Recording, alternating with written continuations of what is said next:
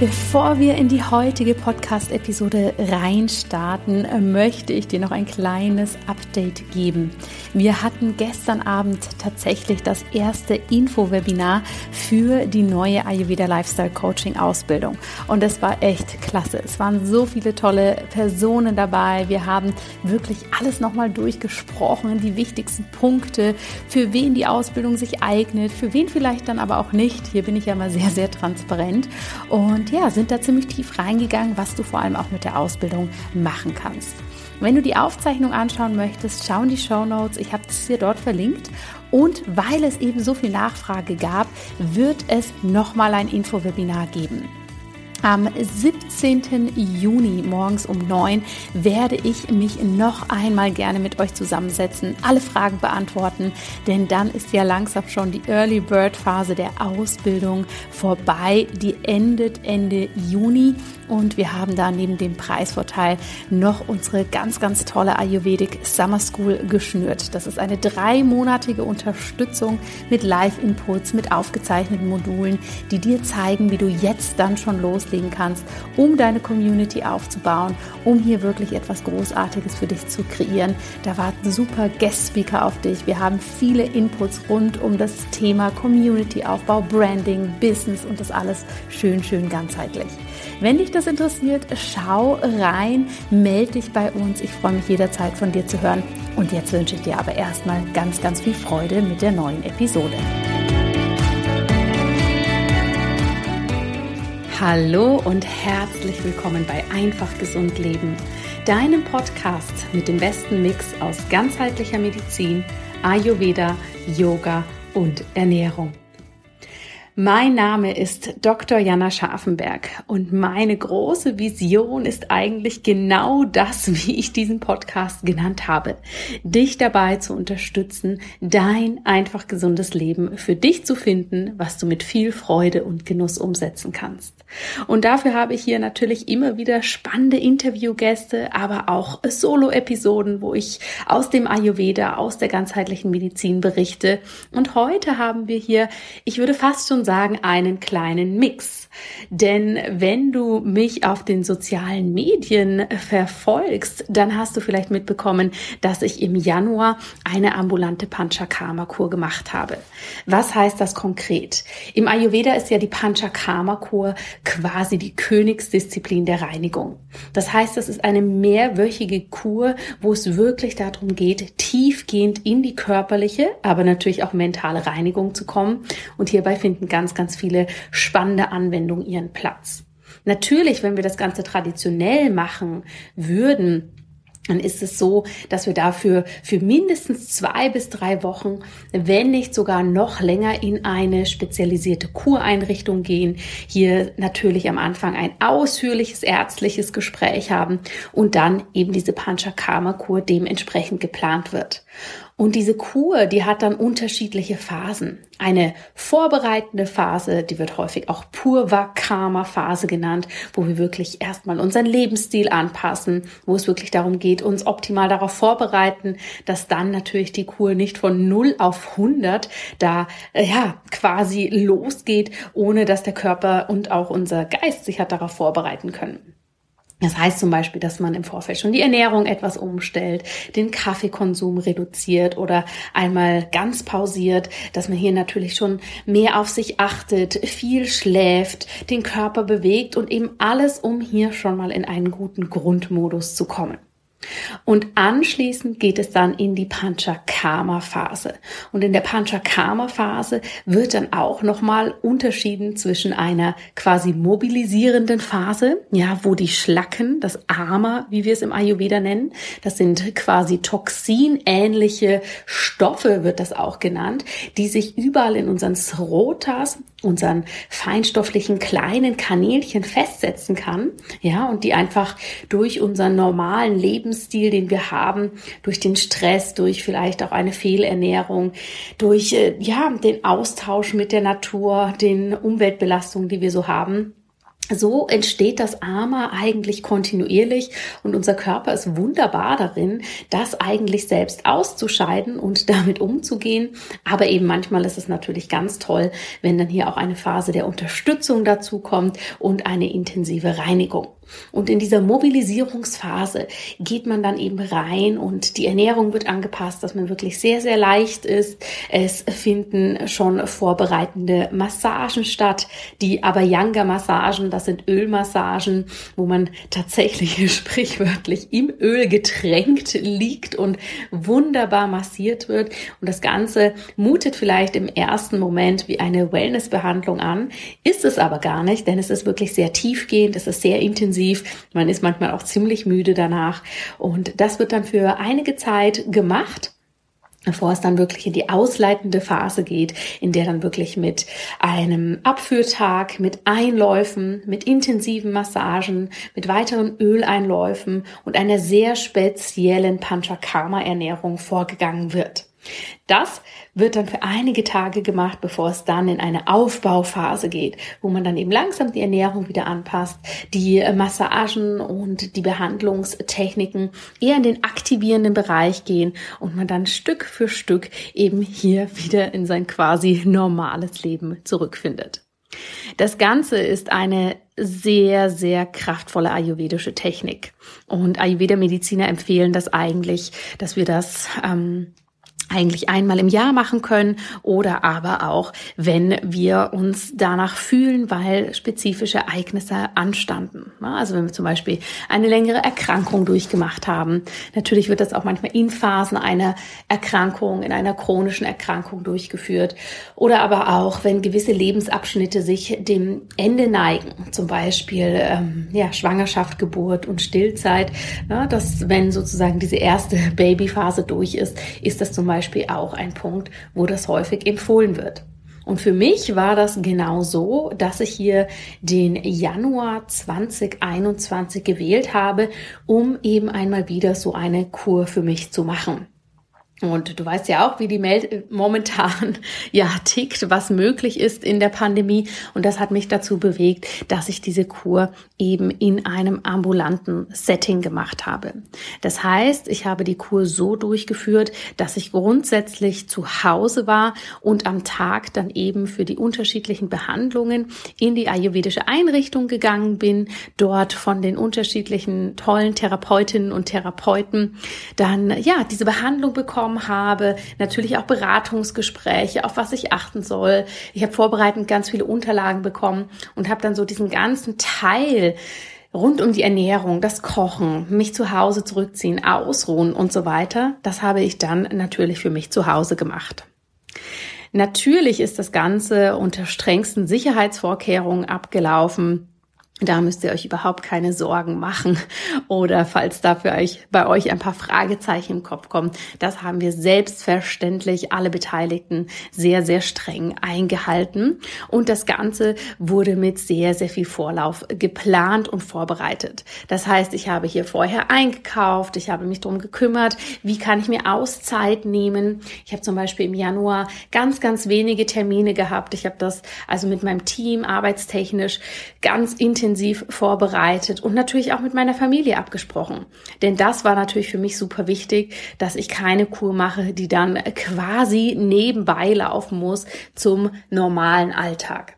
Und das war vielleicht an der einen oder anderen Stelle etwas herausfordernd. Ne? Das bringt einfach natürlich seine Themen mit sich.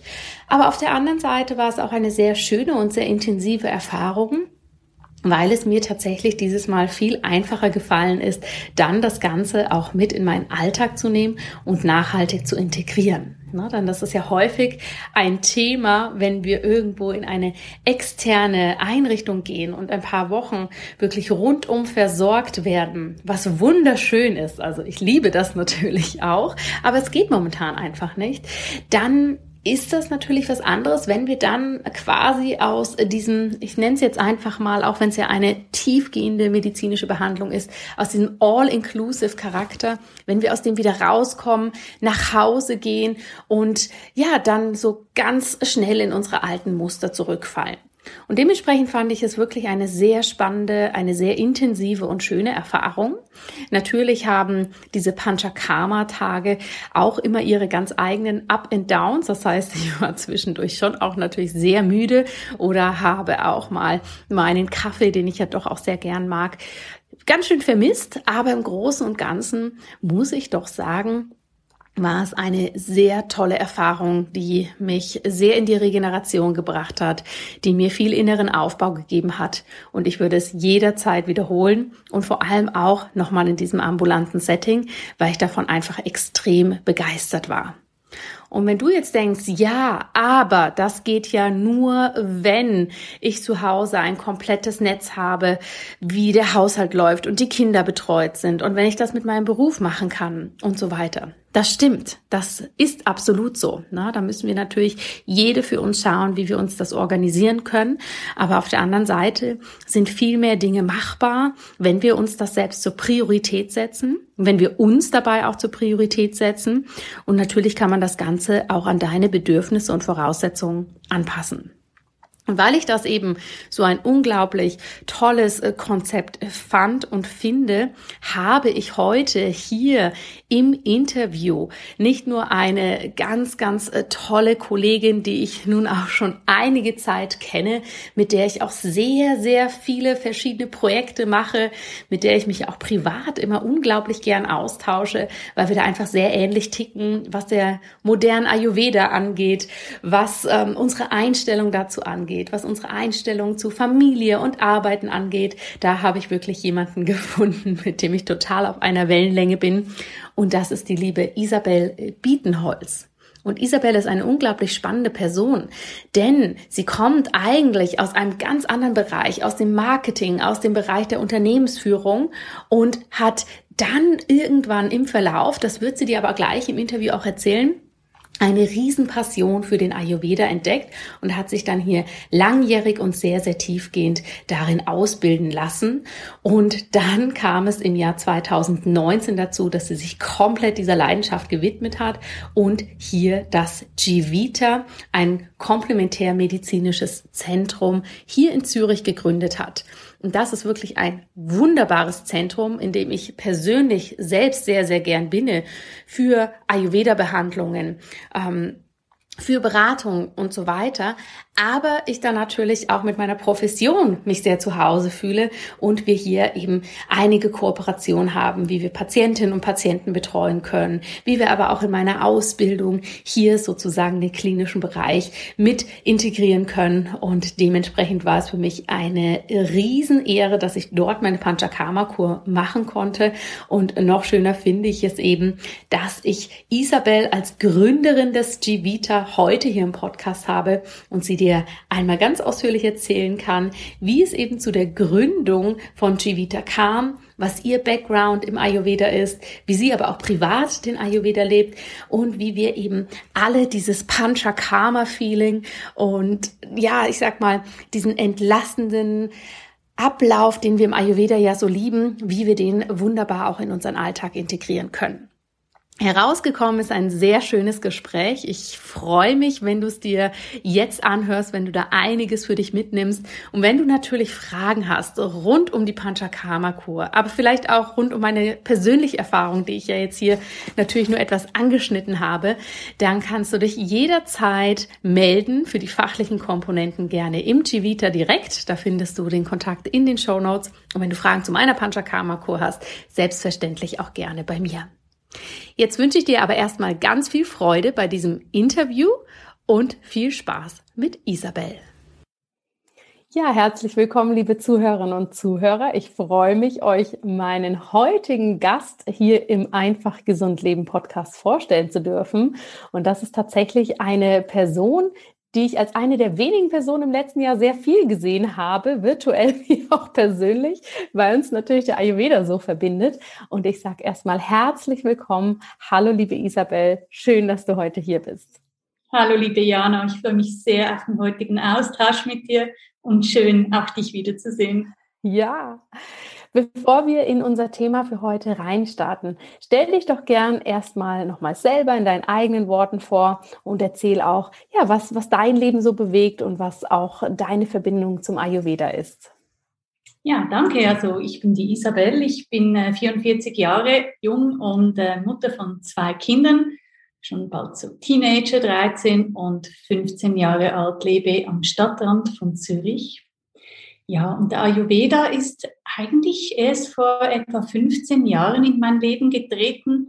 Ähm, das war eigentlich gar nicht so ursprünglich gewollt oder gesucht. Ich hatte wirklich gesundheitliche Probleme, hatte mehrere äh, operative Eingriffe und bin jeweils nach jeder Operation, das waren total drei, nach jeder ersten, nach jeder Operation in einer so quasi Reha-Klinik, in einer Karma-Kur im Parkschlösschen.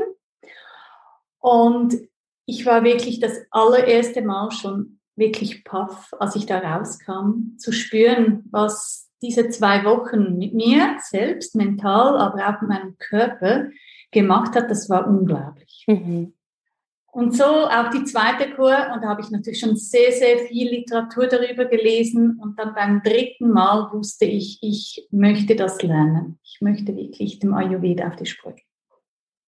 Dann habe ich meine Ausbildung gestartet als Ayurveda-Therapeutin mhm. und habe ähm, parallel in einem kleinen Raum unsere Praxis gegründet. Ähm, wir sind dann gewachsen und in 2019 äh, ins Privatspital Britannien eingezogen, wo wir den Ayurveda ganzheitlich praktizieren in Kombination mit der Schulmedizin. Ja, ja, sehr spannend und natürlich gerade diesen Weg so mit zu verfolgen, ne? von wow, das ist meine eigene Erfahrung, ich habe das für mich am eigenen Körper erlebt, wie gut mir das tut, hinzu, ich lasse mich darin ausbilden und dann nicht nur, dass ich meine eigenen Praxisräumlichkeiten habe, sondern ja wirklich ein ganzes Zentrum gründe. Das finde ich schon einen sehr, sehr eindrucksvollen Weg. Und jetzt seid ihr seit, was hast du gesagt, 2019? 19, also wir haben im Dezember den Umbau gestaltet mhm. und dann im Mai in die Räumlichkeiten eingezogen. Das war natürlich mitten in der Corona-Krise. Also es war nicht ein einfacher Start und doch, es ist uns gelungen und wir sind sehr stolz darauf. Ja. Und ich kenne euer Zentrum ja natürlich mittlerweile auch sehr gut und mein Herz hüpft immer vor Freude, dass wir jetzt endlich mehr Ayurveda hier in Zürich haben und vor allem, wie ich finde, natürlich auch auf dem Niveau, ne, dass es wirklich so tolle Therapeutinnen und Therapeuten sind, dass es in ein klinisches Setting mit eingebunden ist, aber dennoch natürlich auch in sich diese Ganzheitlichkeit hat. Das ist schon ganz, ganz toll. Hm, das Zentrum heißt Jivita. Magst du uns kurz mitnehmen, was Jivita an sich eigentlich bedeutet? Ja, Jivita kommt ja aus dem Sanskrit und bedeutet ganz viel. Also Leben, Beleben, wiederbelebt. Und dieses Wort wiederbelebt, glaube ich, trifft es so richtig. Für, zumindest für mich persönlich, wenn ich zurückdenke an meine erste Kur, wie ich da rauskam, wortwörtlich wiederbelebt Mhm. Und ja, das äh, hat uns sehr gefallen.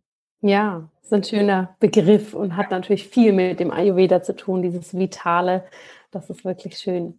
Ja, auch sehr viel mit Gesundheit zu tun. Ja, ja, auf jeden Fall. Was ist denn bei dir beziehungsweise bei euch im Jivita so die Kernkompetenzen dir mitbringt und was ist vielleicht auch so dein Ansatz, wie du in diesem Setting Ayurveda gemeinsam mit deinem Team vermitteln möchtest? Ja, also eben wir sind ähm, in der Leitung von Ärzten geführt. Das ist bei uns wirklich ähm, ein wichtiger Punkt. Also die medizinische Leitung äh, haben Ärzte inne. Ähm, unterschiedlichem Background, das sind zum Teil Internisten, Allgemeinmediziner, die den Ayurveda als Zweitstudium abgeschlossen haben. Dann äh, bestückt unser Team natürlich ganz viele Therapeuten, Heilpraktiker. Äh, wir haben auch eine Biologin bei uns im Team, die sich den Heilpflanzen widmet, den europäischen Heilpflanzen. Mhm. Und ich glaube, da kommen wir schon ein bisschen auf den Punkt, was es vielleicht auch ausmacht. Wir verbinden die europäische Naturheilkunde mit dem Ayurveda, weil wir der Überzeugung sind, dass wir hier das Beste von jedem herausnehmen können, das wirklich individuell auf den jeweiligen Patienten zugeschnitten. Mhm. Das heißt, der Patient hat immer zuerst eine integrativmedizinische Sprechstunde bei einem unserer Ärzte. Mhm. Da wird geschaut, was bringt man mit? Was, was sind die Themen, die einen begleiten, die Probleme? Vielleicht sind Laborwerte da, die man rein schulmedizinisch einen Einblick mhm. geben und anhand dessen kommt dann die Empfehlung für die komplementärmedizinische Therapie. Der Arzt ähm, macht oder begleitet dann den Patienten in seinem Therapieplan mit einem guten Mix wieder auf die jeweilige Krankheitsbild oder auch auf den präventiven äh, Zielsetzung hin mhm. ähm, und bedient sich dem Ayurveda, bedient sich aber auch der europäischen Naturheilkunde bis hin auch in ein, zum Beispiel ein Shiatsu, eine Atemtherapie. Ähm, und alle unsere Ärzte äh, nennen das immer wieder so, dass sie sagen, sie sind begeistert eigentlich vom Resultat. Sie waren sich das in ihrer Vergangenheit so nicht gewohnt, mhm. weil oft eine Disziplin angeboten wurde, und in diesem Raster musste man dann bleiben. Und mhm. das zu verbinden hat wirklich einen großen Mehrwert und die Resultate sind deutlich besser. Also das glaube ich so. Ja, das ist eigentlich sehr spannend, ne? dass, dass man wirklich sagt, okay, Ayurveda ist ein ganz, ganz großes Herzstück, aber eben, wo geht's in welche Richtung dann noch hin und wie können wir nicht nur den Ayurveda individualisieren, sondern wie können wir dann auch noch die anderen Kompetenzen dazu individuell für den Patienten, für die Patientin anpassen, um es so vielleicht auch, ich sag mal, vielleicht auch verschiedenen Thematiken besser zugänglich zu machen, aber auch Vorstellungen, Backgrounds und Neigungen des Patienten oder der Patientin. Ne? Weil das erleben wir ja, glaube ich, schon noch viel, dass viele Menschen sagen, oh, Ayurveda ist super exotisch oder hm, Ayurveda ist okay, aber die Heilpflanzen müssen jetzt nicht von ähm, äh, der anderen Seite des Globus zu uns kommen. Und das kann man ja natürlich durch diese Palette sehr, sehr gut dann auffangen und dementsprechend auch, ja, aufnehmen und entgegenwirken. Oder was ist da so dein Eindruck auch mit euren Patienten? Genau, du triffst es eigentlich wirklich. Es ist oft so, dass wenn jetzt ein Patient wirklich kein Ayurveda als Therapieplan wünscht, doch am Schluss oft mit dem Ayurveda in Berührung mhm. kommt. Aber es zuerst auf eine andere Art und Weise erleben darf, dass Gesundheit oder Gesundwerden auf verschiedenen Ebenen eintritt. Nicht nur in einer manuellen äh, Behandlung, sondern vielleicht auch in einer mentalen.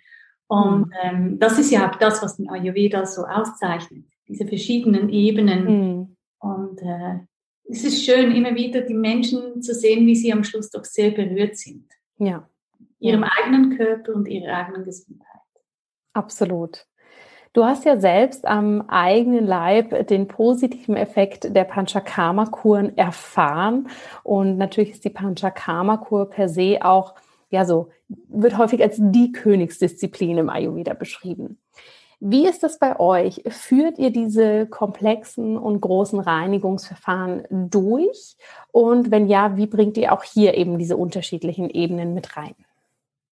Ja, wir führen sie ambulant durch, auch wenn wir im Spital sind. Das ist ein Akutspital, also es ist nicht so, dass unsere Patienten im Spital liegen. Sie kommen zu uns ambulant, ähm, zuerst auch wieder in ein Gespräch, was ganz wichtig ist, um auch nicht nur die Kur zu planen, sondern auch alle Punkte in die Kur mit einzubeziehen. Mhm. Zum Beispiel Schlafstörungen vor dann beachtet man das im Setting, wie man die Kur dann aufbaut, dass man dieses Thema gleich auch mit behandelt. Ähm, anhand des ersten Gesprächs gibt es dann wieder einen Therapieplan, klassisch mit Ausleitungsverfahren, ähm, mit den nährenden Einläufen nachher. Also es wird alles ambulant bei uns durchgeführt. Ja. Aber auch hier wieder begleitet mit Heilpflanzenberatung, unter Umständen, wenn indiziert, eine Atemtherapie, auch ein Shiatsu, aber natürlich selbstverständlich allen schönen ayurvedischen manuellen Behandlungen. Ja. ja. oh. Ja, genau. Schräge gleich in den Erinnerungen, weil ich habe ja tatsächlich auch im Januar bei euch eine ambulante Panchakarma-Kur genossen und ich muss hier wirklich genossen sagen, denn es ist natürlich ein ganz anderes Setting, sagen wir mal, als das, wie wir es hauptsächlich kennen, ne? dass wir in eine Kureinrichtung gehen, in vielleicht auch in eine Wellness-Einrichtung, die ja mittlerweile auch häufig diese medizinische Komponente mit integrieren und dort effektiv für zehn Tage, zwei Wochen, vielleicht sogar drei Wochen sind und das für uns machen. Was ist euer Ansinnen oder dein Ansinnen zu sagen, hey, wir können das auch im ambulanten Setting machen und wir sehen da für uns sogar auch gewisse Vorteile drin? Ja, also das ambulante Setting ist tatsächlich auch aus dem Bedürfnis vieler Patienten entstanden. Ähm, wir sind natürlich jetzt in dieser außerordentlichen Lage auch ein bisschen ähm, wahllos, kann man so mhm. sagen. Wir können nicht nach Indien reisen, nach Sri Lanka oder in Deutschland eine wunderbare Kur besuchen. Die Einrichtungen sind äh, somit sehr eingeschränkt, überhaupt eine Kur auch stationär ähm, zu genießen.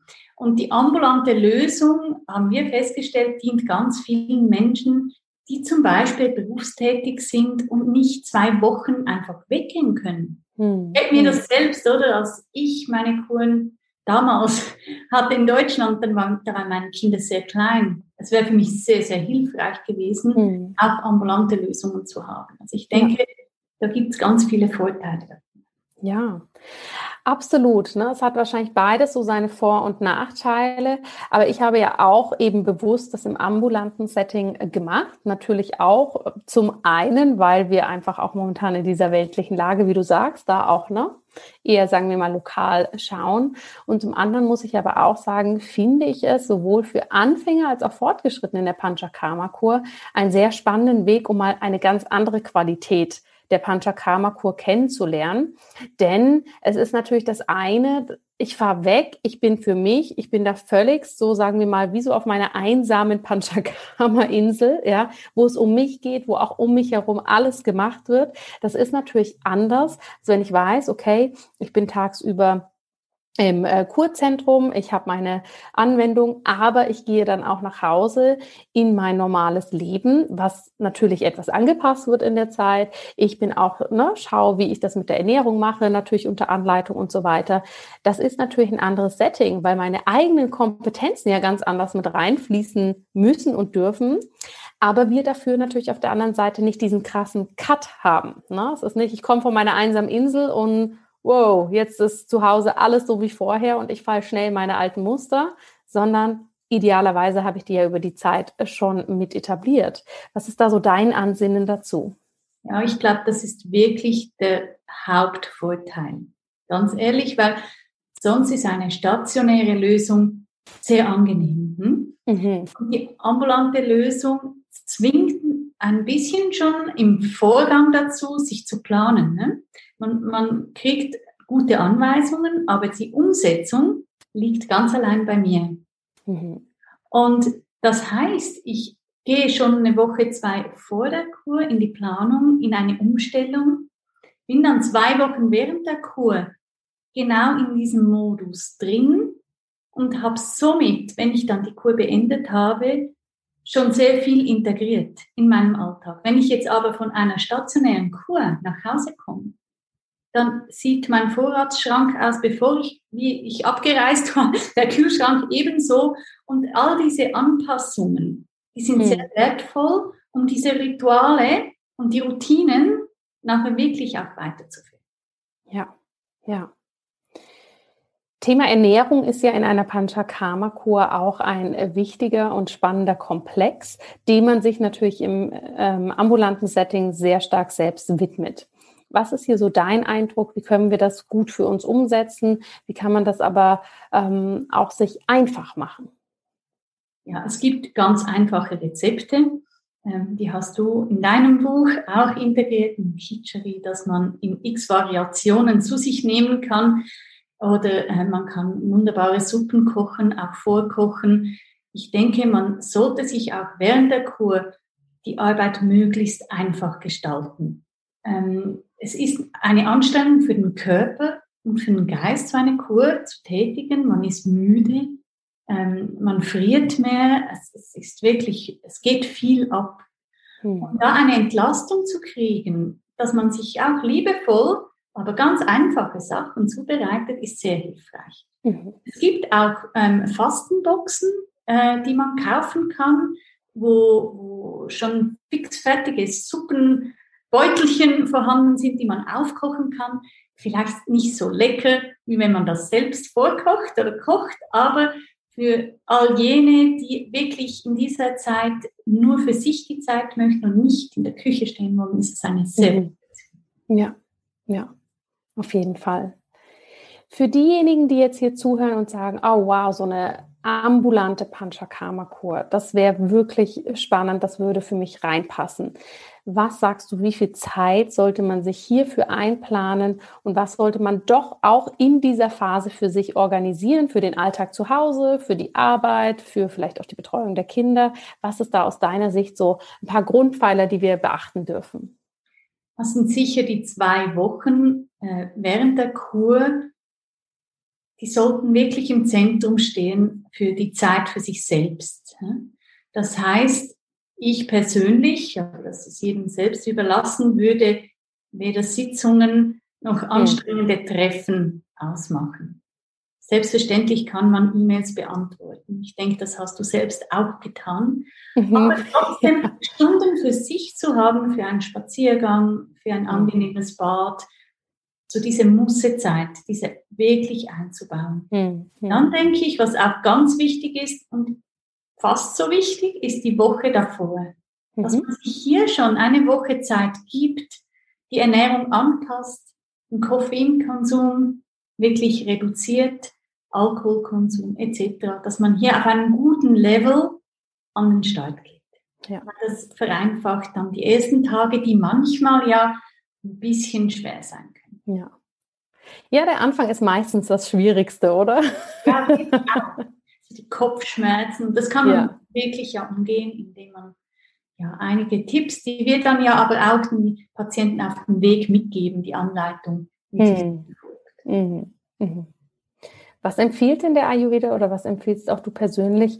Wie häufig bzw. wann ist denn Zeit für so eine Panchakarma-Kur? Also wie häufig ist natürlich ein ähm, bisschen eine individuelle Frage. Ich für mich sage einmal im Jahr, mhm. wenn das geht, ist das wunderbar. Es gibt Stimmen, die sagen zweimal im Jahr. Ideal ist immer Frühjahr und Herbst nach den Schriften, aber jetzt kann man ja mit den Jahreszeiten, ich finde, das wird auch immer ein bisschen schwieriger zu handeln. Ähm, man friert ja auch ähm, die ersten Tage, also ich würde es jetzt nicht im wirklich Dezember, November, ich für mich. Ja. Ne? ja. Mhm. Nicht gerade im August. Ja. Das ist. Dann die Ölmassagen sind dann vielleicht auch nicht so angenehm. ja. Also das für alle Zuhörerinnen und Zuhörer. Man isst wirklich viel im Öl, was sehr nährend ist, sehr entspannt. Aber eben, wenn ich mir das mit so einer Sommerhitze vorstelle, das ist schon ein bisschen gemein, ja. Ja, dann wirklich so reduziertes Essen und, und ja, doch, ich denke, es ist auch so, die Reduktion wird ja eigentlich auch im Frühjahr zelebriert, auch in der europäischen Naturheilkunde. Da kommen ja. alle entgiftenden Heilpflanzen es fängt an beim Brennnessel, der sprießt der Löwenzahn. Also es hm. ist so diese Aufbruchstimmung. Und ich denke, diese mitzuziehen in eine Kur ist sicher sehr gut. Auf jeden Fall. Gibt es denn auch so Phasen im Leben, wo es sich empfiehlt, eine Panchakarma-Kur zu machen? Ich denke schon. Ich, für mich waren die Operationen sicherlich ein großer Indikator, weil halt ganz viele Schmerzmittel ähm, ich zu mir nehmen musste und diese Ausleitung mir wirklich, ich denke auch auf der mentalen Ebene ähm, viel gebracht hat. Mhm. Aber ich denke auch nach Geburten mhm. äh, würde ich das auch sicher äh, empfehlen. Ja. Natürlich gibt es Indikatoren, die eine Kur nicht begünstigen, wo man sagt, ja, jetzt brauchst du zuerst mal eine Ausruhphase. Mhm. Aber doch für viele Menschen ähm, gibt es wirklich gute Indikatoren zu sagen, jetzt wäre ein Kur angesagt. Ja. Was sind denn so, ich sag mal, Mini-Panchakarma-Momente, die wir uns alle zu Hause kreieren können? Was sind da vielleicht so deine Empfehlungen, dass wir uns zwischendurch so kleine Auszeiten nehmen, die eben so ein bisschen in dieses Reinigende reingehen? Ja, das kann man gut auch mal an einem Wochenende ähm, für sich allein zelebrieren, dass man sagt, es ist wirklich sind zwei Tage, die gönne ich mir. Ähm, ich übe selbst die Massage an mir aus, ich öle mich ein, ich koche was Leichtes, was Basisches, ähm, Kitscheri vielleicht auch mhm. jede zwei Tage. Ich verzichte auf Alkohol und Kaffee. Ich nehme dir den Raum und die Ruhe für genug Zeit zum Meditieren, zum Spazierengehen. Also da gibt es ganz viele Möglichkeiten. Und aber auch, und da bin ich ein groß, großer Fan davon, eigentlich die Tagesroutinen. Mhm. Also eigentlich jeden Tag kleine Rituale einzubauen, um eigentlich immer ein bisschen in diesem Flow zu bleiben. Ja. Ja. Das können zwei, drei Steps sein, das müssen nicht sieben Schritte sein, wie der Ayurveda das so gerne praktiziert, weil oft hat die Zeit auch nicht da ist. Hm. Mhm. Ja. Ja, und ich glaube auch, ne, am Ende des Tages, diese vielen kleinen Routinen, die machen es wirklich aus. Und ich glaube, häufig sehen wir uns eben so nach diesen großen, extremen Veränderungen, nach diesen fast schon glamourös anmutenden Sachen, sage ich mal. Ne? Ich habe mein ganzes Leben umgeschmissen und da kommt natürlich so das tägliche warme Wasser, ja, immer erstmal so ein bisschen langweilig daher. Ne? Aber das macht ja ganz viel, diese täglichen kleinen Komponenten. Was sind denn so deine täglichen kleinen Routinen, die du für dich machst, die du als sehr nährend, aber auch sehr reinigend empfindest? Ja, das wechselt ein bisschen ab. Also zur Zeit das ist, ähm, das ist eigentlich immer so, dass ich aufstehe, warmes Wasser trinke, aber ich, ich reinige auch meine Zunge. Mhm. Punktuell ziehe ich auch Öl. Das ist eher punktuell und auch die Nase zu reinigen mit dem Neti-Kännchen. Das ist etwas, was ich praktiziere, wenn ich merke, oh, die Räume sind trocken, ich spüre da, ich brauche mehr Pflege. Mhm. dann äh, ist es ja nicht ein Riesenaufwand. Dann baue ich das einfach in meine Routine ein. Aber sicher die Zunge zu schaden, dann habe ich immer zehn Minuten Körperbewegungsübungen, aber das ist auch sehr individuell, wie man das mhm. Man kann auch tanzen, man muss ja mhm. nicht ähm, einen Sonnengruß machen. Und dann noch ein bisschen in die Ruhe zu kommen, schätze ich für mich sehr, für den starken Tags auch fünf bis zehn Minuten zu meditieren. Ähm, da komme ich so ab 25 Minuten, das ist so für mich zum guten Zeitraum mhm. selbst ähm, ja, gönne. Und ich ja. denke auch, für mich schwer denkbar, diese Zeit nicht mehr zu haben. Mhm. Also irgendwann braucht man es. Irgendwann ist es so zur Routine geworden, dass wenn man es mal am Wochenende zum Beispiel kann das passieren, mhm. Raum nicht hat, dann fehlt was. Ja, ja, spannend. Vielen Dank fürs Teilen. Was würdest du zum Abschluss Menschen empfehlen, die jetzt hier zuhören, die sagen, okay, Panchakarma finde ich interessant. Ähm, ich könnte mir auch vorstellen, so eine Kur zu machen, jetzt ganz irrelevant, ob im ambulanten oder stationären Setting. Ich möchte das mir aber gerne erstmal so ein bisschen genauer anschauen und da reinspüren. Gibt es da auch quasi bei euch kleinere Varianten des Panchakarma oder ich nenne es jetzt einfach mal Schnupperpakete, wo man auch mal so lernen kann oder die Erfahrung machen kann, ne? so, hey, aha, das passiert dabei, das sind diese Massagen, von denen alle sprechen, das sind die Stirngüsse oder was auch immer. Macht ihr sowas auch? Ja, das haben wir. Aktuell haben wir einen Urban Day Retreat. Das ist mhm. wirklich so ein Kennenlerntag einen Tag bei uns im Zentrum, jetzt sind Frühjahrsferien, wo wir gesagt haben, das ist eigentlich eine gute Idee, einfach so einen Tag sich selbst zu gönnen. Ähm, das ist ein Gespräch, ein integrativmedizinisches Gespräch, das stattfindet, eine Abhyanga, eine Heilpflanzenberatung. Und so kriegt man so ein bisschen Gefühl und man lernt auch die einzelnen Therapeuten kennen, man spürt das Zentrum, ähm, und, und kriegt so eine Idee, ne, wie das so mhm. ja, das gibt es bei uns, ja. Ah, schön, schön, dass man wirklich da so reinfindet, aber schon natürlich auch ähm, Therapieempfehlungen sozusagen mit an die Hand bekommt. Ja, es gibt ja dann auch Empfehlungen, die man auch zu Hause selbst praktizieren kann. Und das ist uns auch sehr wichtig, dass ähm, wir den Menschen auch befähigen, zu Hause eigentlich mhm. die Praxis umzusetzen. Ja. Wir hier ja. Hilfsmittel zur Verfügung stellen, äh, die das einfacher machen. Wir haben auch ähm, digital Online-Sprechstunden, die wir anbieten für all jene, die nicht in Zürich Umgebung leben. Mhm. Ähm, auch hier sind manchmal gewisse Impulse so wertvoll, um den Start in einen, einen neuen Abschnitt oder neue Erkenntnisse zu kriegen. Ja. Wunderbar. Vielen Dank, dass du dieses ganze Wissen hier mit uns teilst. Und ja, wo siehst du Jivita, wo siehst du den Ayurveda in der Schweiz, vielleicht auch in Europa so in den nächsten Jahren? Wo darf sich das hin entwickeln? Ich wünsche mir natürlich sehr eine gute Anbindung auch mit der Schulmedizin zusammen. Das ist das, was äh, uns allen bei Civita sehr am Herzen liegt. Wir möchten auch ähm, wirklich die gesunde Erhaltung fördern und da hoffen wir, dass wir mit unserem Zentrum, mit unseren Aktivitäten einen Beitrag dazu leisten können. Wir sind uns aber auch bewusst, dass ja, die digitalen Hilfsmittel ähm, wirklich wichtiger geworden sind denn je. Das haben wir jetzt in, in diesen letzten zwölf Monaten sehr stark erlebt.